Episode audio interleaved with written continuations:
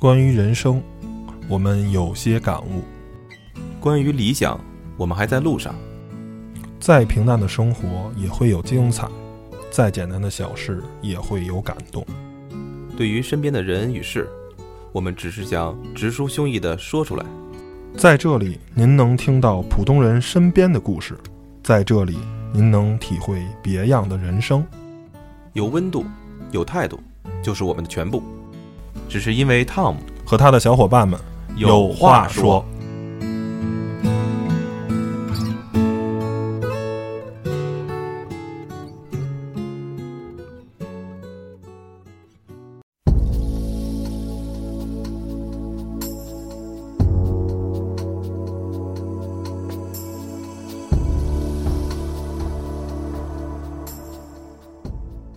Hello，大家好，您现在收听的是汤小电台，汤小有话说，我是汤姆，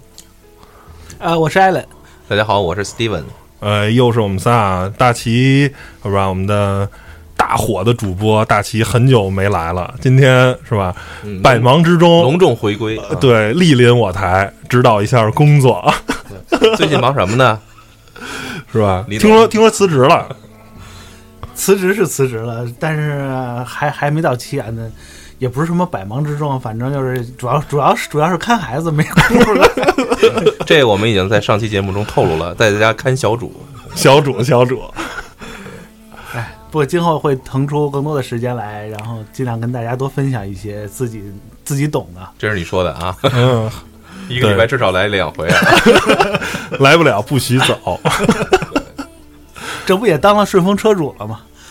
你那车可一般人没人敢坐，没本儿可还行，俩轮的。嗯，说明从另一个方面也说明这个网络还是不靠谱的。一个没有啊那个国家没有驾照正式驾照的人是吧，也能当顺风车。顺丰 顺丰这个滴滴这个相当的不靠谱，他们怎么就创业成功了呢？是是啊。说到这个创业，咱们今天跟大齐来做这期节目是再合适不过了。对对对，为什么这么说呢？呃，大齐呢酝酿三十多年，终于创业了，终于迈出了这这人生的这一步，是吧？没有没有没有，创业的“创”字还没写还没写会呢，只是失业了而已。就是说，最近就是把以前的工作辞了嘛，然后腾出一些时间来，然后考虑一下今后该怎么发展，然后做一些自己可能是吧能能做的，然后可能能对自己更有交代、更有价值的一些事情，想想想往这边发展一下。嗯，我觉得这个时代啊，就是感觉从呃七九年以后，改革开放以后，就好像中国就进入了一个每隔一段时间就进入了一个。呃，创业呀，或者说是自己想干点什么的时候的这个一个高峰期，就是从咱的父辈那时候啊，大家下海呀，瓷器公园，瓷器铁饭碗，然后后来又有互联网浪潮，然后最后这几年是吧？咱李克强总理也提出大学生啊，应该自己干点什么，自己去创业。就是呃，个人啊，先抛出一个观点，就是说我特别赞成。这个逻辑思维里的罗振宇老罗说的一个，就是说创业并不见得是说你自己真的要去开个公司什么的，就是说我可能我对于一个现代人，对于一个互联网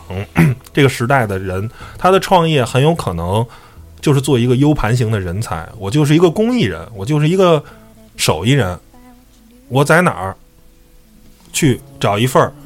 我可以去帮你完成的工作。我而我可能没有一个明确的主顾，或者说在咱之前采访过的跟袁老师原形毕露聊过，他其实就是一个创业者。但是你说真的，他说是什么公司啊，开个大影楼啊，可能也没有，就一个很简单的小的摄影工作室。然后呢，有人去找他拍照片，他就去帮人家拍照片，仅此而已。还有太多太多的，我觉得都是现在就是这种，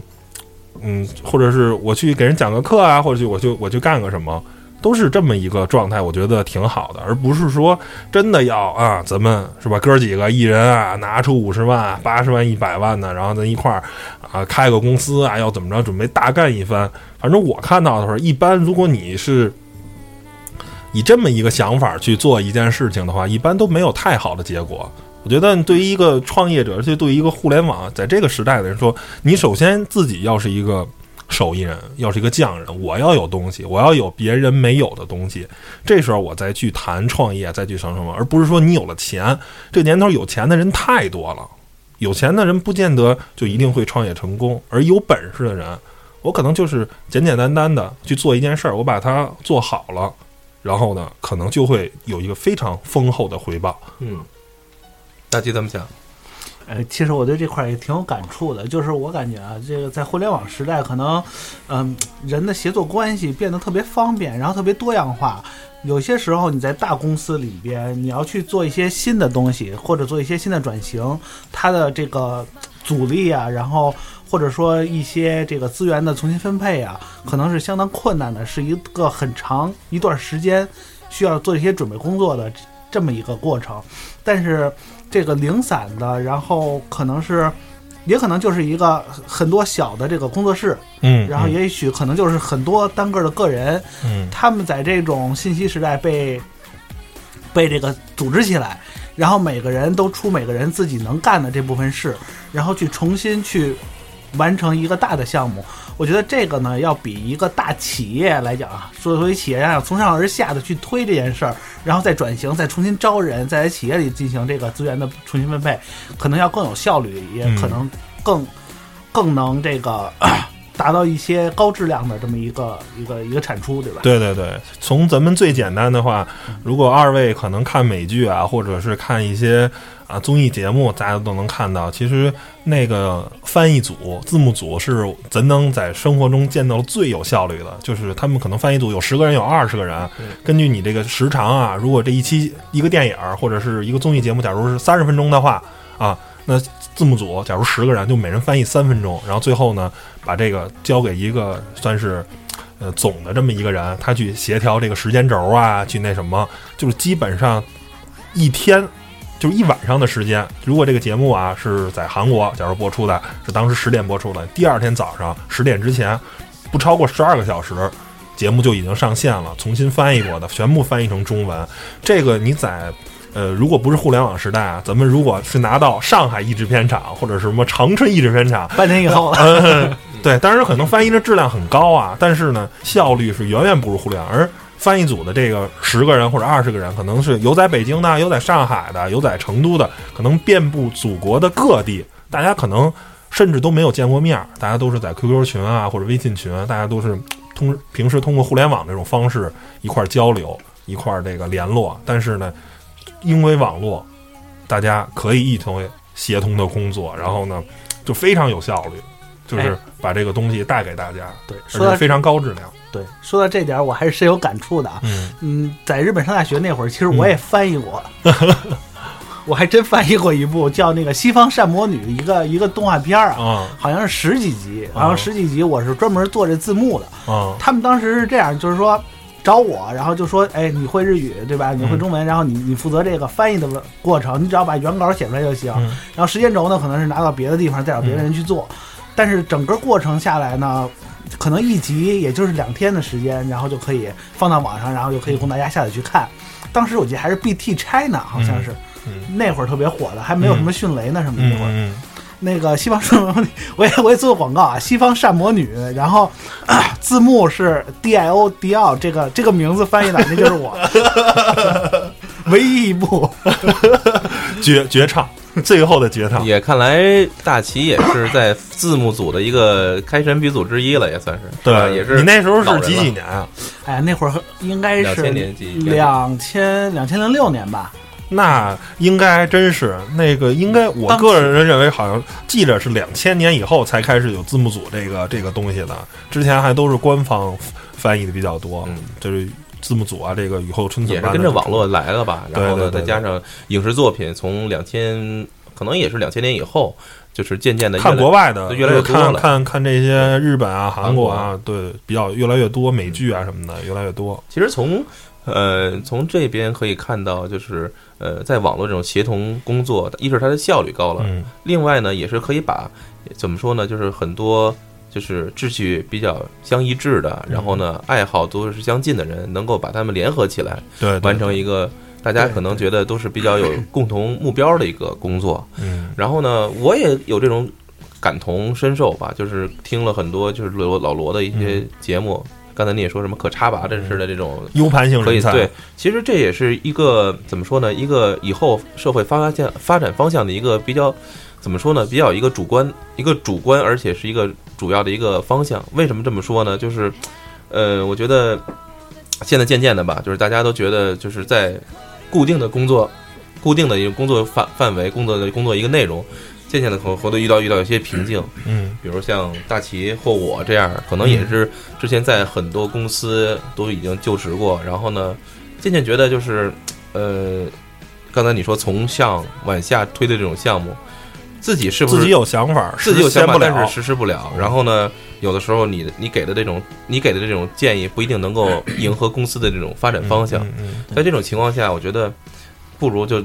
拿出自己的一些时间，拿出自己的一些精力，刻意去去完成一个，就是觉得自己可能会有一些，即使他没有太多的利益上的一个，就是怎么说呢，一个反馈回馈，但是可能会让你自己的人生，让你自己的对在这方面的一个投入有一些回报。嗯嗯你说不准哪天就在你你完成这个作品也好，你这个项目也好，可能是一个在你人生上一个可能是一个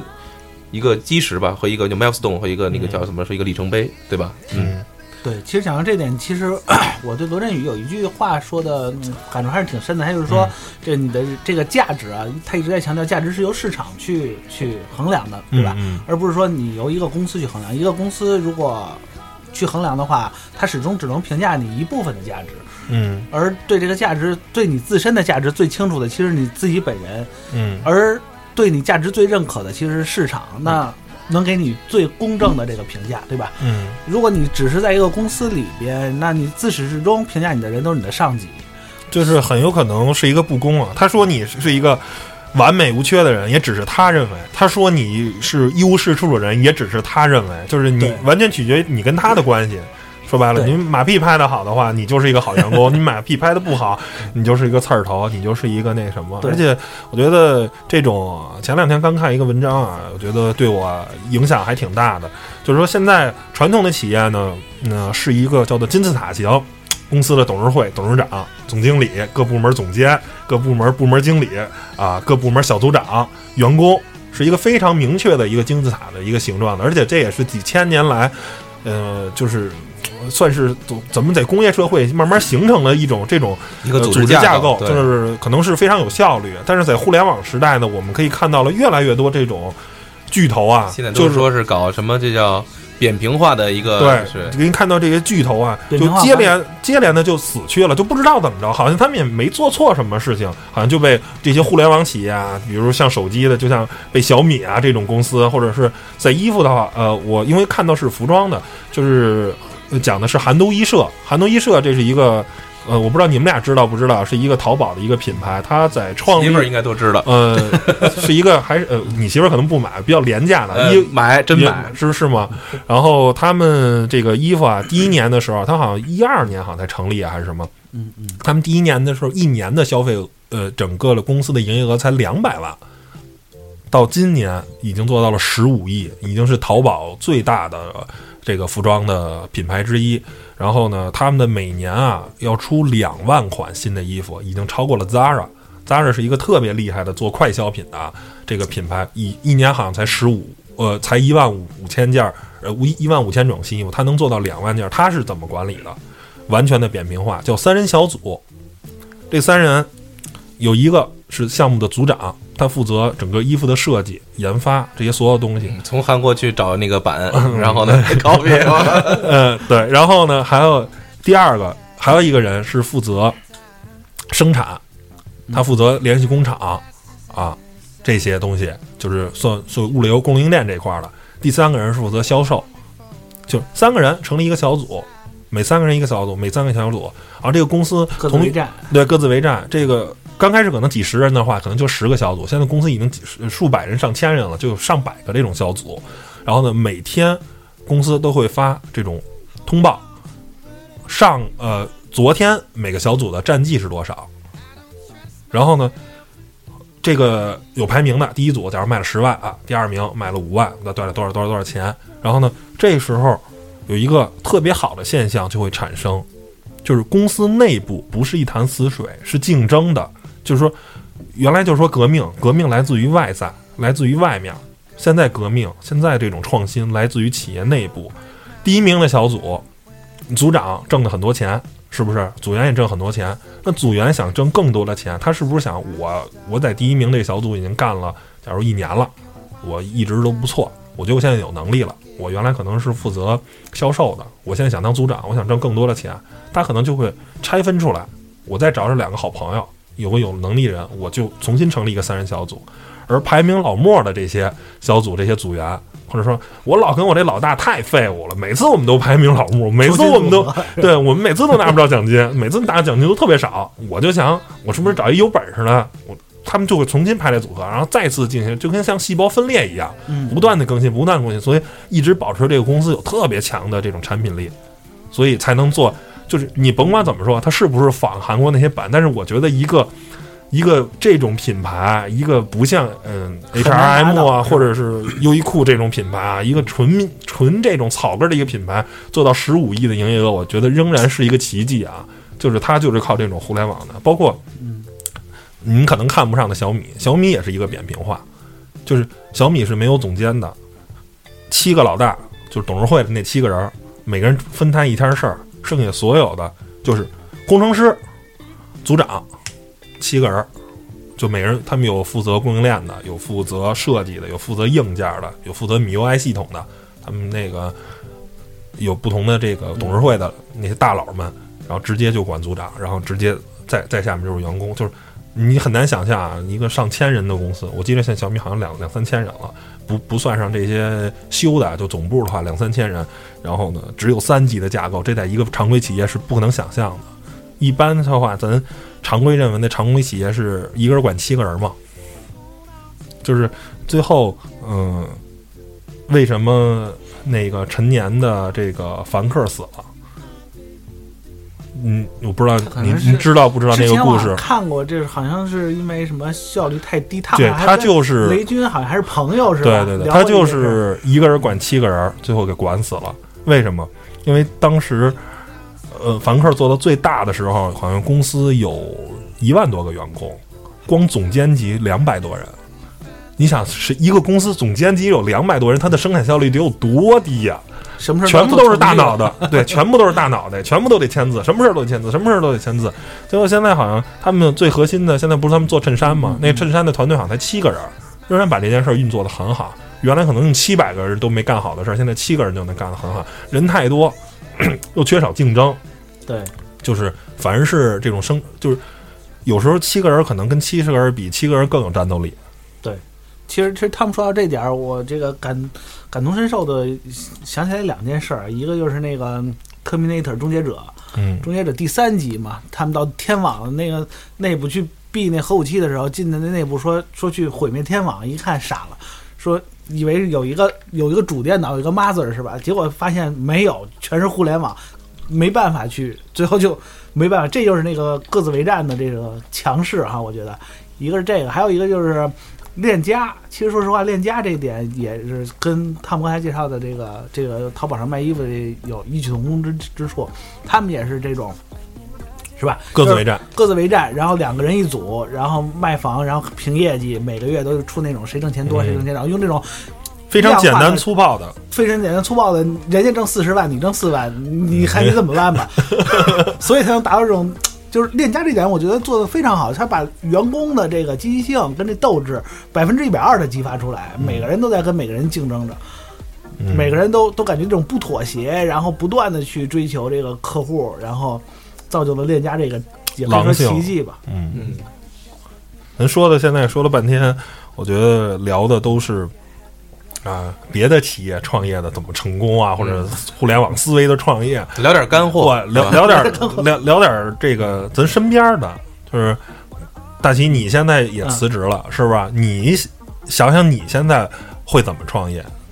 其实我的想法就是，我今天走到这一步之后，这个思维过程的变化。你先，哎，你先应该嗯大概给大家讲讲一下你的这个职场生涯，我觉得对很多人有一个帮助，因为我我觉得你的这个职场生涯是嗯应该是含着金汤匙，应该是镶了金边儿的这种啊，是一非常漂亮的。嗯对，我觉得你先可以跟大给大家说一也下。对，也没有，其实那个我我就是简单介绍一下吧，嗯。然后说看看我这个思思把大家这个思想变化是怎么产生这样嗯。这些变化的，给大家介绍一下。其实是这样，我我是零七年吧，就是从高中毕业之后，零一年去的日本，然后在零七年大日本大学毕的业，嗯。毕业完业之后是日本的这个 IT 的正好是泡沫，嗯。然后 IT 行业特别需要人，我是学这个文物保存的，就跟 IT 完全不靠边儿。嗯对。文物保存啊，就是适合考古故宫什么的，倒斗对是吧？摸金校尉。然后这个就完全跟 IT 不沾边儿嘛。但是大家也知道，文物保存在日本找工作很难，然后涉及一个就是签证的问题。嗯所以当时就是这个 IT 的这个泡沫，就这这股大潮我也上去了，嗯。然后就是找的这个开发的工作。当时是我记得当时是非常苦的，就是你完全是一个陌生领域的转型，你需要有很多资格，然后别人才会认从。零开始，就是真完全完一切都是从零开始，对，所以当时前半年我记得我考了一个就是资格认证吧，相当于咱们这儿的计算机四级，就相当于咱们的研究生水平的那种认证，嗯。半年可以说是废寝忘食，然后一边工作一边学，对。但是磕起来之后呢，发现哎，我好像入了门了，入了点门了，然后就在这个开发领域一直干了三年多，嗯三年多之后就是。这个泡沫，什么叫泡沫？一爆了，就是整个行业全都会被冻结的那种感觉，然后就造成了大量的失业，大量的项目停滞。嗯这个时候，就是我们公司等于是外派到别的公司去帮别的公司做项目，嗯然后，哎，在这个时候呢，这样呢，所以就是每个人呢都需要自己去找一些新的项目，你才有可能活，就到那个程程度程度，因为。你指着公司去帮你找，他已经找不到了。那这个时候，我就自己找，找到一个就是呃，教这个日本人，日本人有好多失业的人嘛，为了帮助他们再就业，然后日本的很多的这个就是再就业培训机构，嗯当时特别火。我在那块儿呢，当这个讲这个 Office，然后讲这个中文，嗯这两项技能的一个讲师，在那儿干了大约将近有一年。嗯在那个过程中呢，就培养了很多这个如何把复杂事情讲清楚这么一个能力，然后包括用日语啊跟日本人讲中文，这大家可想而知难度有多大。嗯就每天备课呀什么的，在这种也是一种死磕的一个过程。嗯，又是一个完全的一个转型。嗯那在这死磕的过程中，哎，我发现这这方面的领域的技能，哎，在自然而然的在也也也已经掌握的差不多了。嗯然后这个企业呢，就是稍微有点好转了，好转了之后，我就我的这个签合签约，它都是按照这个项目，然后签一段时期，我的签约的这个年限正好一年嘛，然后也到期了，到期了之后，我就不得不又又再去找，然后再去找之后，第三份工作就是当这个工厂的一个一个翻译，嗯就是工厂技术部门一个翻译。这个完全要求的就不是日语能力了，这要求是专业词汇，对，然后就是一个非常难的一个挑战。我我可以理解，就是说，你如果一个英文八级的人，我扔你一本，就是算我们这汽车行业的，扔一本工程师看的那些书，你仍然可能搞不定啊。你你可能最最基本的单词能认识，剩下很多的什么凸轮轴啊、曲轴啊、连杆啊这些词儿，我跟你说，我用中文跟你说，你可能都不知道什么意思的，何况用英文说。对，就我当时是我当时这样是在一个就是昭和电缆，它是做那个电缆插件儿的，就是你一根长的电缆输缆线，你不可能说长到无边际的几千公里那种，所以它都是一节儿一节儿的，然后中间有这个这个这个接口，它是做这个接口的。那，可想而知，这接口跟我以前的专业就完全一点关系都没有，而我是在品保部门，涉及大量计算公式，我要去翻译这些东西。这又是一个死磕的过程，然后通过这三个死磕的过程，我等于是转转型了三次，在这转型过程中，我我自己意识到一点，就是说，这个企业没有一个企业，因为日本那个社会，它始终坚持了两项制度，这个大家可能都都清楚，年功序列制跟这个终身雇佣制，进去就是保险箱。但是即便那个社会终身雇佣制，我也没有感受到它到底有多么保险，我还是自己去不停的去自己去转换了三次这个职业职业方向。那这个时候所以是不是也是因为你本身还不是日本人，是不是？那倒没关系，其实我跟这没关系。对嗯因为终身雇佣制的话，你只要进了他的公司，都签大家都是签的同一个合同。哦，我觉得就是咱们中国人还是本性还是愿意折腾折腾，嗯就是说在这个美国硅谷啊，这也是听高晓松说的，就是说呃，同样都是工程师啊，都是因为在硅谷基本上最多的就是中国人跟印度人。美国人只当大老板，当当项目经理，而中国人跟印度人就是底下的干活了。对，印度人可能干十年或者干十五年，仍然是一个 engineer，一个工程师，天天还是写代码或者处理一些就是基础的这些 IT 公司的干对。而中国人就想，哎，干两两三年我不行，我得提个这个工程师的这个小领导，我当个项目组长嘛。再干两年，哎，我是不是能当个项目经理？再干两年，我是不是得当个部门经理啊？就是越就是想法特别多，哎，对然后印度人就比较平和，就干十五年，依然是一个初级的那个 engineer，对就就就就是这种感觉。我但是咱好喜欢往上走的这种感觉。对，我觉得这这可能也是一方面。然后我更多体验就是说，通过这三次转型，我了解到就是你有什么事情说你是不可能做的。我我当时思维就是说我可能这专业，然后经嗯经这个进这行业。除了这行业以外的知识，可能就是我做不了的。但是通过这三次转型，我思想转产生最大的变化就是，没有事情是你做不了的，只要你肯下功夫。嗯，就比方说，这么难的这个 IT 行业，照样也可以通过你的一些从零开始的一些努力，你也可以达到这个入门的这个这个这个地步。然后就是说，这三种行业呢，然后每个每段经验都给我了一些互补的一些东西。嗯然后这个时候我就不知道我自己该如何定位自己了。就是说，不可能说你在企业里边把你自己定位在一个固定的，就是有这个有这个传统职位的这么一个安排的这么一个职位上。嗯我我觉得自己的很多能力要拿到市场上，我就开始思维了，嗯就是说自己这些能力拿到市场上。你这时候是在日本想的，还是回国了去十八摸的时候想的这个？呃，没有没有，这还是在日本，哦就当还是在日本时体会体会到这一点，就是说我自己应该怎么定位自己，然后我当时并不知道说自己的价值应该怎么体现啊，但是我嗯想就是说，如果要是这些价值就是自己的经验综综合起来，我应该怎么去把我自己定位好，然后怎么去用这些经验为我自己赚钱，嗯我当时是这么想的。然后思思想的转换就是从那个时候开始，然后那个时候给我最大的感触就是危机感，就不停的转换工作的时候，就是说没有一个企业说能真正给你提供一个保险箱式的生活，永远你都要有这种危机感。这个当时是我这个切身的体会，感触最深的地方其。实说这个金饭碗啊，与其说公司是金饭碗，不如说你自己有能力，我永远都能找着工作，这对对是一份儿金饭碗。因为说实话，你看的世界那么多巨头，说倒下就倒下了，那你觉得他们可能？百年企业啊，屹立不倒，最后可能就是因为在某一次一两次危机的时候，是不是？你想莱曼兄弟，觉得牛不牛啊？世界第四大投行，不说倒也就倒了吗？诺基亚，是不是？摩托罗拉，对这些企业都是没错，都是如此。就当时我回来之前，日本就是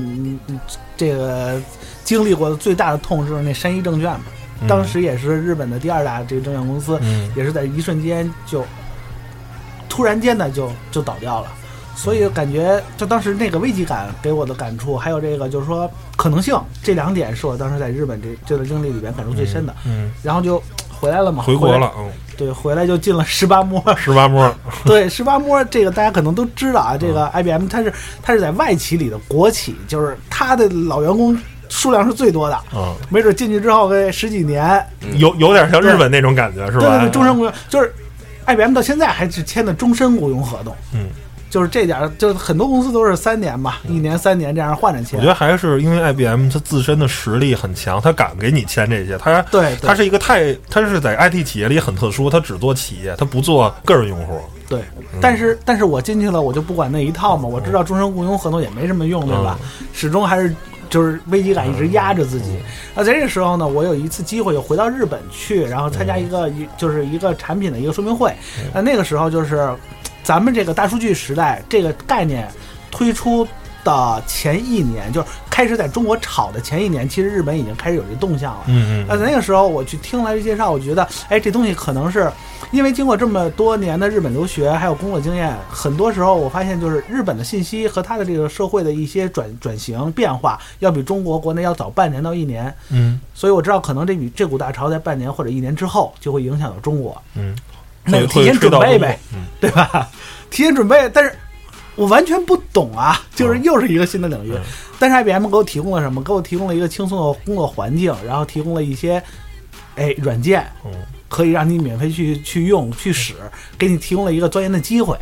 哎，于是我用了这个一个好的平台，对一个好的平台，于是我就用在这个部门里边用这这个新的工作机会，然后新它 IBM 的软件就自己完善自己嘛。就是其实我觉得你不要说你这技能。为了掌握这项技能，你必须得找谁谁谁，然后得花多少多少钱。其实只就是态度决定先机嘛。只要你想干这件事儿，其实互联网时代到处都是渠道，你你无论如何你都能掌握这项技能。嗯那在 IBM 这一段时间呢，三年吧，嗯然后一边做着本职工作，然后一边把这方面这个东西，然后整理清楚了，然后把这两方面综合在一起。果然到第三年的时候，我们自己这个部门上级管理部门也开始说。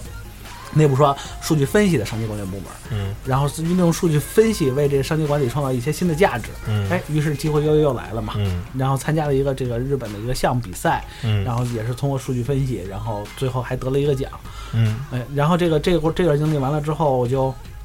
就感觉在 IBM 待下去，可能也就这样了。然后就是那他国企的那套又出现了，就又是晋升空间特别小，是吧？对对，然后就是就是说，哎，我的我的经验可能我的很多经验只有一部分能能被这个工作去用了，那那自然而然的就是说到老罗那句话，嗯市场决定你的价值，那你的价值只发挥了那么点儿，自然而然的你的工资也只能拿那么点儿了。其实也是从另一方面讲，就是无论是 IBM 的公司也好，就是你其实你开始意识到自己的能力和意识到自己的价值，已经难以在这个职位上体现出来，或者在这样的一个薪酬制度上等，就是它的晋升机呃或者晋升渠道体现出来的话，那什么 social ladder，呃，可能就需要用另一种方式来来进行一种提升或者实现自己。那么那只能就是跳槽，就嗯最简单的一个就是两字就是跳槽，对吧？跳槽，然后就去了德勤嘛。嗯然后在德勤做这段儿，然后也是数据分析咨询，其实是经验上的一个延长线。然后还有好多一些就是德勤毕竟是四大会计师事务所嘛，它有很多这个也是很牛的啊。对审计的这些方法呀、方法论，然后审计的这些数据分析方法，然后接触了不同的行业，然后在这段儿可以说在德勤这这一段时间里边，是我接触这个企业、接触这个呃企呃企业文化这个最多的，接触接触了各种不同行业的企业，然后做了很多不同行业的项目，然后在这个时候我又把这些，哎，这又提到以前了。那嗯。我还有一段就是程序员的那段历史，嗯软件工程师的这段历史，它让我可以说把我这些零散的这些企业的数据拿过来之后，我会发现，哎，我可以把它自己做一做一些东西出来，嗯。而这些东西呢，可能是哎别人还没意识到的，或者说这个东西可能将来会有一些市场的。就比方说，我现在在做的就是用 Excel 去实现一种 BI 商业解决问题的解决解决方法。嗯当然，这个最后就是讲课呀，还有写书呀，这个都是都是因为这个围绕这个。其实这个也是一个相当有市场的，但是还没有被认知的这么一个领域嘛。嗯但是这个哎，我又把它重新组合了一下，发现哎这东西好像还行，但是在现在的工作中又没办法体现那样的价值。嗯在这个过程中，其实我在就职的过程中，呃，可能到这个嗯一年以后，我现在是一年三个月啊，可能一年以后的时候，我就在在想，在谋划说我怎么能把自己的价值再进行一次体现了。可能就是也是跳槽也好，或者说像现在这样只辞职自己单干一下也好，又找了很多外部的这么一些机会，比方说这个培训的机会啊，然后这个讲课的机会啊。然后讲课在讲课过程中，然后认识了很多人，然后跟很多人交流过程中，把我自己这些想法，然后促成了一个概念，嗯，就是用 Excel 进行解。我们还没还没出台这个概念啊，就是先先在这儿跟大家透个锅，要轻 BI 的解决方案，就是说在 Excel 平台上我实现一种那种是吧简单的，嗯然后但是高效的，然后灵活的这么这么一种 BI 的报表，BI 商业报表首先啊就是。大齐说了很多这个关于就是技术方面的一些词汇。BI 呢，就是 bi 呃，就 business intelligence，用中文意思就是商机的一个管理，对对吧商业智能，对，商业智能。呃然后呢，这么最给大家做一个简单的说，就是说，呃，这个软件呢，在其他公司要是买的话，可能得几十万或者上百万的钱。但是呢，呃，通过大旗的这个，如果你对这个东西没有特别高的诉求，只是一般的诉求，我通过 Excel 就是一份免费的。呃，正版不过几百元、上千元，对对对而如果在中国这种环境下，可能大家都使用这种免费的盗版软件，就是你一分钱不用花，就依然能把这件事儿搞定。这就是呃，大齐现在在做的事儿，用的就是微软的 Office 呃 Office Office 套件而已。和它这个 Power Power 插件。对，嗯那 Power 插件这又是一个提前的概念，就是说，哎，在日本的这个这个这个这个新闻里，我看见出来这个 Power 系列这个产品，然后马上我就去试了，试完之后发现这个东西和我现在的工作能结合起来，对嗯，能处理一些更大量的数据，然后就想那干脆把它整合起来吧。整合起来过程中发现这东西能做，嗯然后能做完了之后去讲课的时候发现也有人认。然后自然而然水到渠成，然后就有人来找我说：“哎，要不然你你写本书吧，嗯看看能不能把这些东西介绍出来。”那自然而然，那那很好，那就写吧。嗯，然后书名定了吗？这个商业机密不能随便说，是不是？这就我一这个说到这个，我们之前还讨论过，我们自己内部讨论过关于书名怎么起。在在群里是吧？对套上电台的群，不过这个其实也不算什么太商业机密，嗯我觉得这是可以以后征集咱们的听众啊，给我们起个名儿什么的，是吧？也差不多快定了。我我我们目前已经起了得有上百个名儿了。什么小婊子什么都出来了。对，大表哥、小婊子，好脏啊！听着，反正可能明年四月份吧，然后预计啊是明年四月份左右出版。等等着拜读大作了对，能能能赏个脸，如果有需求的话，可能也没多贵，也就五十。听我们的节目啊，就是踊跃的听众，我们可以送一本儿，是吧？到两三本儿都可以。但是呢，也希望大家就主动的，就是可以自己去购买。到时候我们可以给大家发链接什么的，所以京东、淘宝什么的。对，所以其实讲到这儿呢，其实大家也知道，我现在辞职其实也是一个水到渠成的事儿。嗯然后到了不辞职不行了，我因为我发现，哎，自己的价值可能没办法在这个公司里边再去定义了，所以我就只能说自己出来，然后在市场上定义一下自己，看自己的一些能力到底能为自己干些什么，然后能为社会干些什么，是吧我？觉得这个也是一个特别好的，嗯、过程啊。就是说，你工作了，我现在也有这种感觉，就是说，当你工作的时间有些长的时候，就是说，你越来越感觉自己的位置啊，或者是什么，就你你会有些迷茫。然后呢，如果你能有这个机会啊，就是说。抛开这些公司啊这些东西啊，自己去重新试试，重新哪怕最后可能结果可能并不是那么让人满意，但是我试了一下，然后你可能回到再回到公司，可能仍然是你一个非常好的这么一个对对对，一一个经验。又不一样了。对对对，我曾经是个创业者，我曾经是一个 U 盘型人才，是吧？也许可能那曾经把经验拿到过市场上定过价，是吧？对对对，定的，但可能卖便宜或者卖贵了就不好说啊。这事儿没有市场或者我这个逻辑是这样的，就是一旦你走出就是创业的一步，因为之前呃不瞒大家说嘛，我们也曾经就在自己的本行上也是想过呃自己做一方面事业。呃，在早在二零一零年的时候，我们就跟几个朋友在我们做做物流嘛，嗯嗯是吧？做供应链这块儿也做了一个小的公司，但是那时候呢，就是初衷非常简单，就觉得每天在做周而复始的工作，其实相对来说又比较低端，那觉得而且自己积累积累的一定经验了，而且一定人脉了。像我们这种工作，可能主要是靠人脉关系和你自己的一个一个销售技能。哎，借这么个机会，我们就创了一下试创了试，试试，效果也不错。但是呢，结果会发现你的辛苦程度确实比你自己在一个公司里，在一个在大大组织里边还是要辛苦的。嗯那然后呢，就是但是最后呢，可能也是一个非常好的一个收收尾。结果我们就是，但是就各自找自各自的公司之后，你的角色、你的感觉就不一样了。原来是一个就是被动的去接受某些工作，这是最重要的。我想说的就是，在之在在此之后，你就会发现，在有些问题上，你就不是原来那种工作的接受者，而是也看看怎么能用自己的方式。你原来自己创业的时候，你是怎么考虑问题我？觉得是你站在的一个角度。如果你咱也说过，呃，这个一个人管七个人，这个这个这个逻辑，就是说，你如果只是一个普通员工啊，或者你运气很好，你可能升到了小组长，或者你升到了部门经理，你也只站到部门经理的这么一个职位。你就是你，如果一个企业分五级啊，或者是六级啊，你顶多是到了第三级，或者是第四级这个级别上，你从七级或者六级看到升到三四级。而如果你是一个创业者，你天生你就是第一级，你没有办法。可能我们公司就五个人，你也是第一级的。你一个人要担起财务，一个人担起销售，一个人担起产品开发，一个人担起所有的事情，你都要担起来。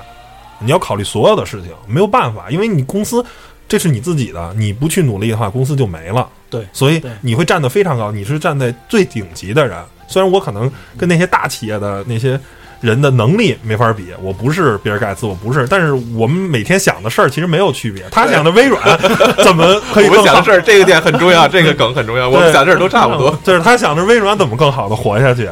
乔布斯想的是苹果怎么更好的活下去，我想着我们这五个人的小团队的企业怎么更好的活下去，本质上是一样的，本质上是一样的，就是所以操心操的累，这个都都是差不多的，一样，因为你你的境界就很高。所以说呢，就作为年轻人来讲，我觉得，呃，我不知道怎么说，就是很多人都说，呃，你应该先去创业啊。但是我也，我不知道两两位有什么，咱们可以探讨啊。就是说，大齐这种，咱们刚才分享大齐的这种，呃，在学业啊，还有工作的一个历练经历，在这种大企业也好，然后你自己无论是在逆境中，然后自己的转型也好，其实这是给你之后，你最后能够做出创业这个决定的一个怎么说呢？一个先铺垫对一个铺垫，而且是最重要的几次的一个就转型的，也是预示着你自己有这样的一个心路历程，是吧？对对最关键，刚才你也说了，就是那种危机感，这种危机感是在源自日本民族这种那当然你你是从企业文化，在企业文化里边也渗透着人，所以说我觉得作为年轻人来讲来讲好，不要就是你如果有天马行空的一个想法，可以，你可以做，可以去做，但是呢，我觉得呃人的这种就是呃体验和这种就是经历，其实也是有共性的，你应该去。在无论是大公司也好，你在社会上进行一一段历练，然后你觉得有自己一一点资本也好，然后可以去做去做出来。所以我觉得这是这是一个顺水推舟，和和就是一个叫什么水到渠成的一个事情。对对，而且其实我觉得啊，就是有一个概念很重要，就是创新。创新是什么呢？其实罗辑思维也讲过一期创新，但是我觉得他讲的不太对。嗯他讲的更像是改善，就是日语里叫开森，他就是每个员工都在每个岗位上，然后把这个项目精益求精，总会有发现一些要需要改进的地方。嗯。但是我觉得这和创新还还是应该是两个词，嗯。就是罗振宇那期讲的可能更偏向于这种改善。他是那期为了卖书，对。但是我我所理解创新就是说，你需要有一个新的主意，但是你需要有一些新的东西拿出来，但是这些东西还不能叫创新，必须要落实到商业上，能为创创造一些新的价值、新的财富。在这个时候，可能你的东西才能最终称得上是创新。也就是说，其实我觉得市场定价里边，创新是非常重要的一个一个概念。我觉得呃，他在最新呃最近那两期讲呢，就是说呃，不是人每个人都能创业，但是每个人都能创新，这是一个非常就是说你创业啊，对对呃，是说实话实说挺难的，你开一个公司，但是我可能我只是比某些人。他只能做到八十分，我创新或者他我精益求精，或者甚至我没有名儿，我只是比别人做的更好，我能做到一百分，那你就是有有价值的人，你就能比别的人有更高的价值，这就够了。对就没有必要说啊我一定是怎么着的对，一定非得是通过一个公司形式。嗯？对对，我成立，对我觉得那个对有有有点那什么，有有有点有点太大了，嗯，对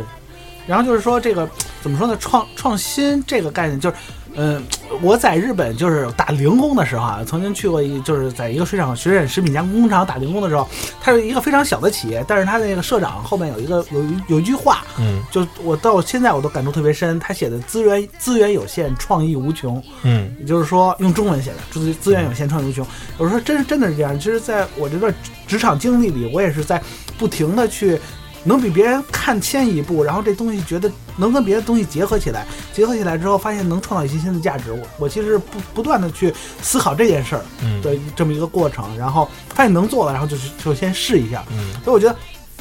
其实大家可能我们的听众啊，就是嗯将来如果有机会的话，我觉得怀着这种思维思维模式，然后可能在职场上，因为职场嘛，你要不然你就是纵向的，就跟人家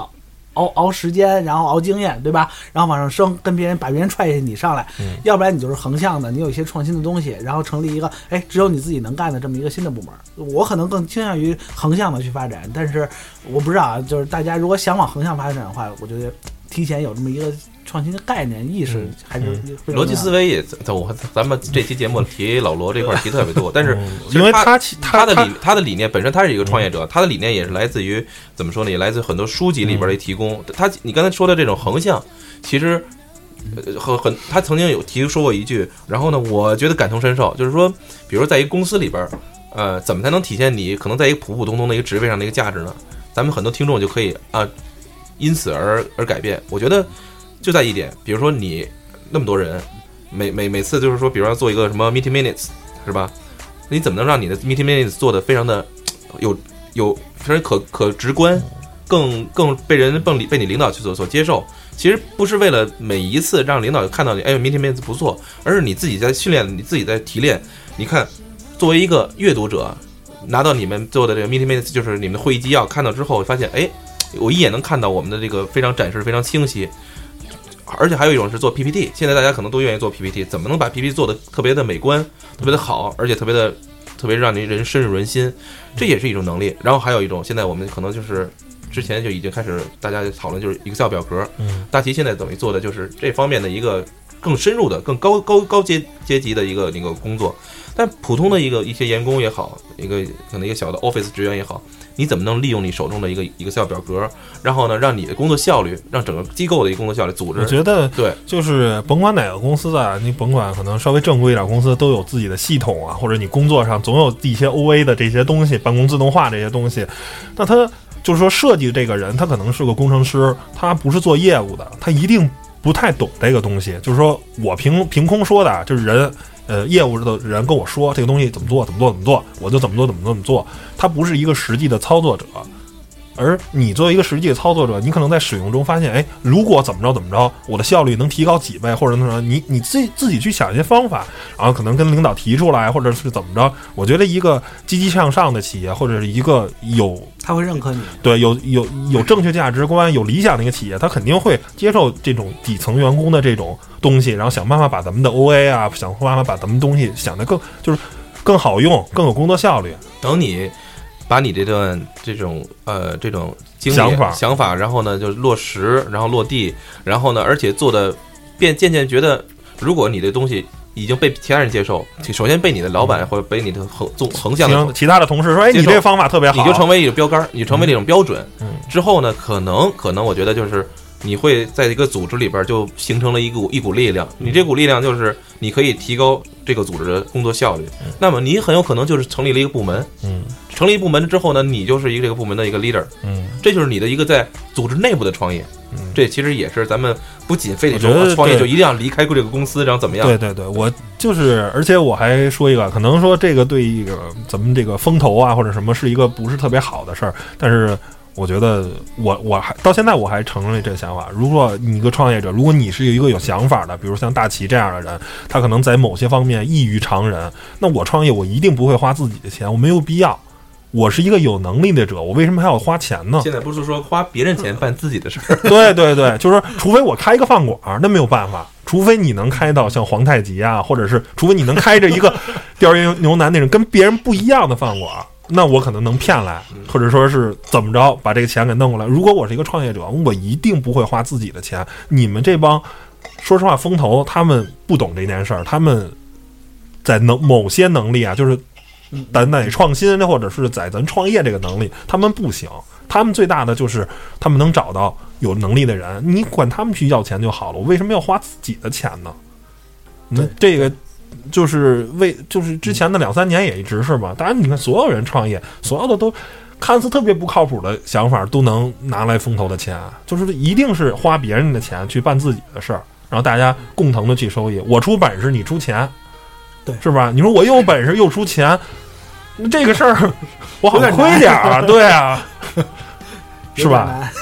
而且我觉得没有必要，自身风险也会很，而且还有一个问题就是说。呃，如果能用风投的钱，为什么要用？而是他们，他作为一个金融行业的，作为一个他们总体来说在社会还是比较高阶层的这么一个人，他能接触的人很高，就是他会把你带到另一个圈子上，然后他会帮你去组织你身边各种所需要的资源。这个讲一个故事啊，就是我这个从业这个行行业的一个故事，还还挺励志的，就是汽车之家的老板李想。他自己之前就是一个创业者，他创立了泡泡，然后是非常好的一个汽车的呃，不是一个 IT 的媒体，跟中关村在线一样什么的。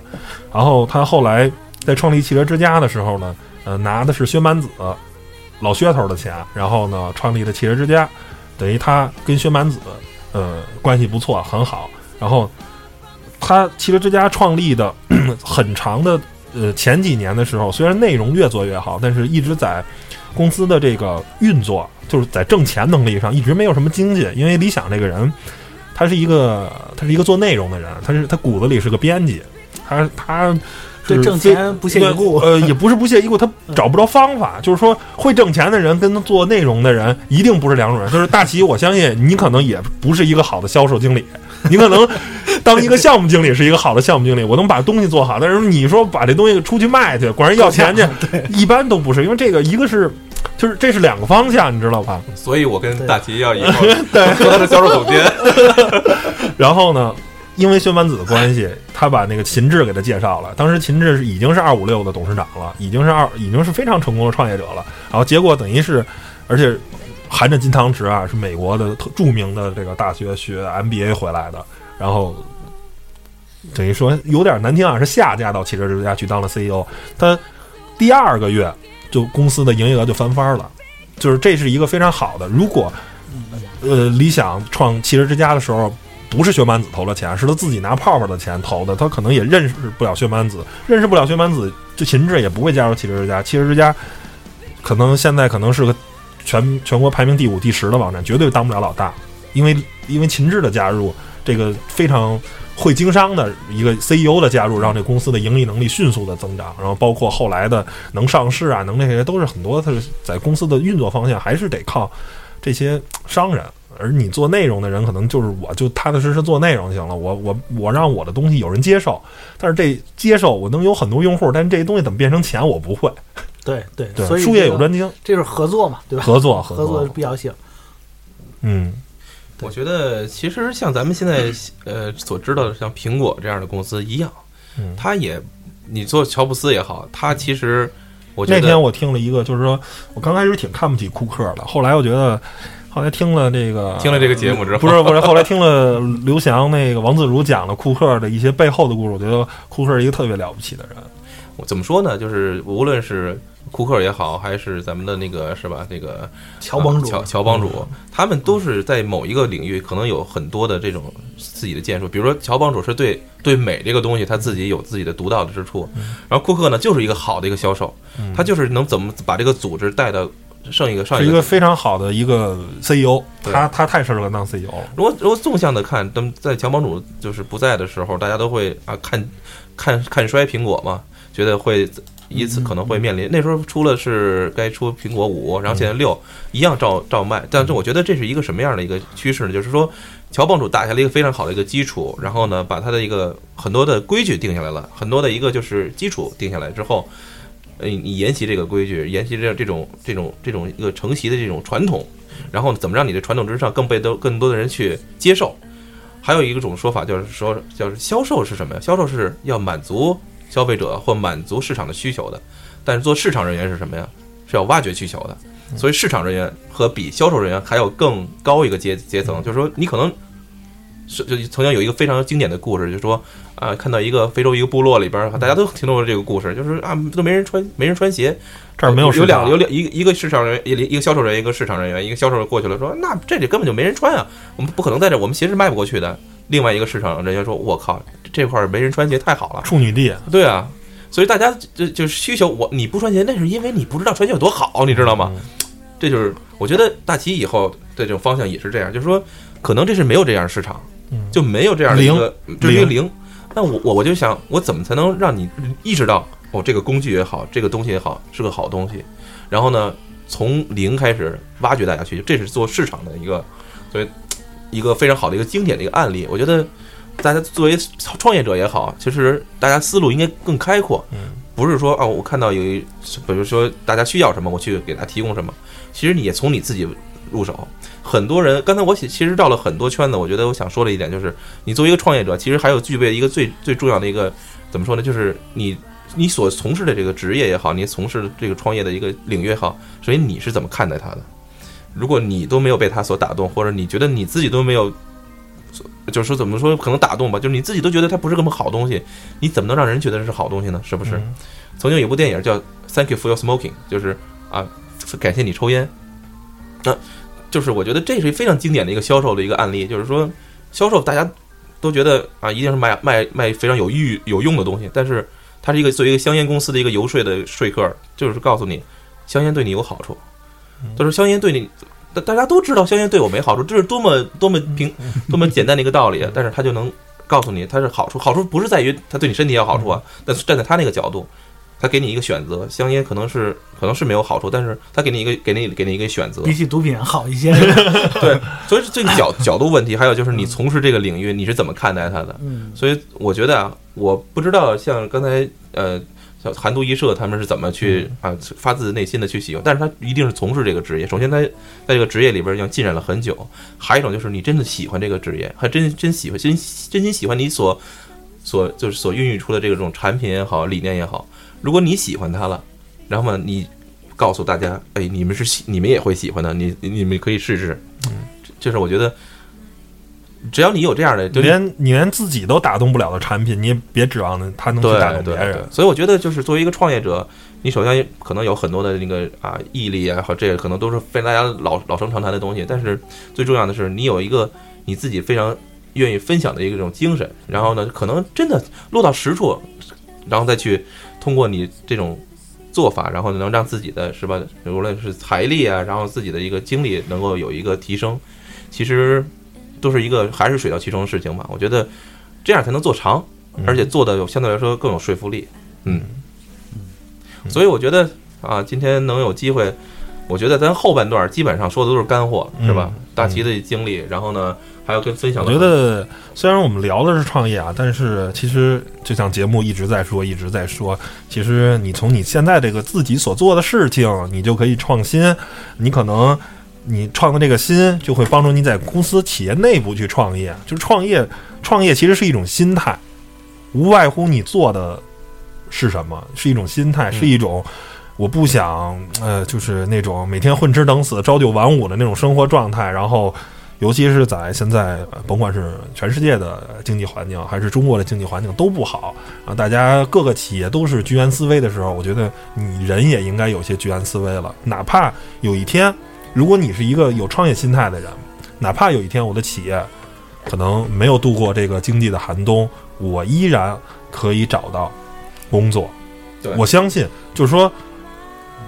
呃，这是一个经济的环境，就像人会感冒，感冒完了以后，呃，身体会好，还会蓬勃向上的。我们的经济就是跌宕起伏，跌宕起伏。每一次跌荡下来的时候，是为了走得更好，走得更高。就跟股市一样，最后一定是积极向上的，一定是最后是往上走的。那你，我是一个创业者，我是一个，你这时候，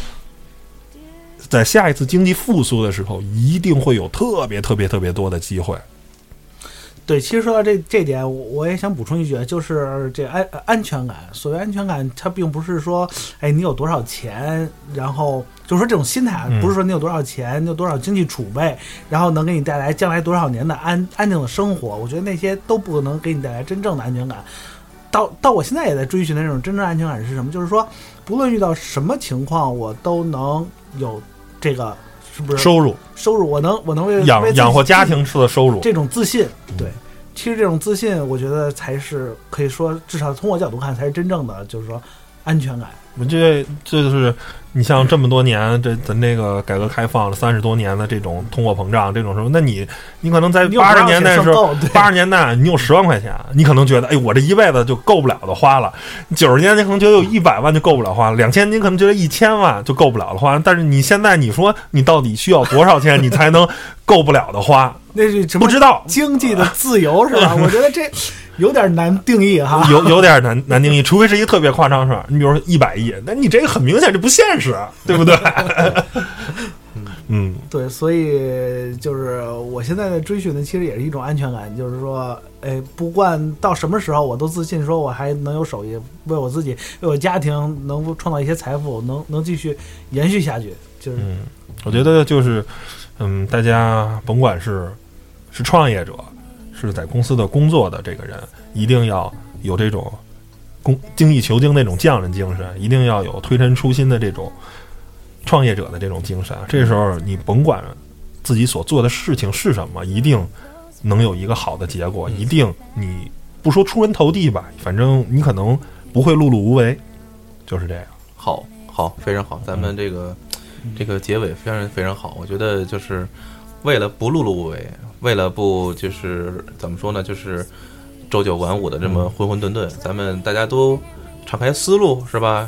我们不管我们自己是否现在成功了，但是我们现在身边有这样正在创业的人，嗯。也有着可能是已经创业过，可能有这样的成功或者失败的经历。但是无论怎么样，在这里边跟大家进行一次这种分享吧，分享，然后呢，让大家展开这种思路，咱们都可以为自己的怎么说呢，自己的这个一个人生吧，有更多的一些可能性。嗯然后呢，咱们多去多去想一想，而且想完之后一定要去落实去做，这样是可能是之前不要做这个言语上的巨人，行动的矮子。好。嗯，好，好吧，那咱们就等着明年大齐读新书，读新书，好吧？行，好吧。好那本期节感谢各目，位听众，嗯，就到这儿，谢谢大家，拜拜。拜拜拜。拜。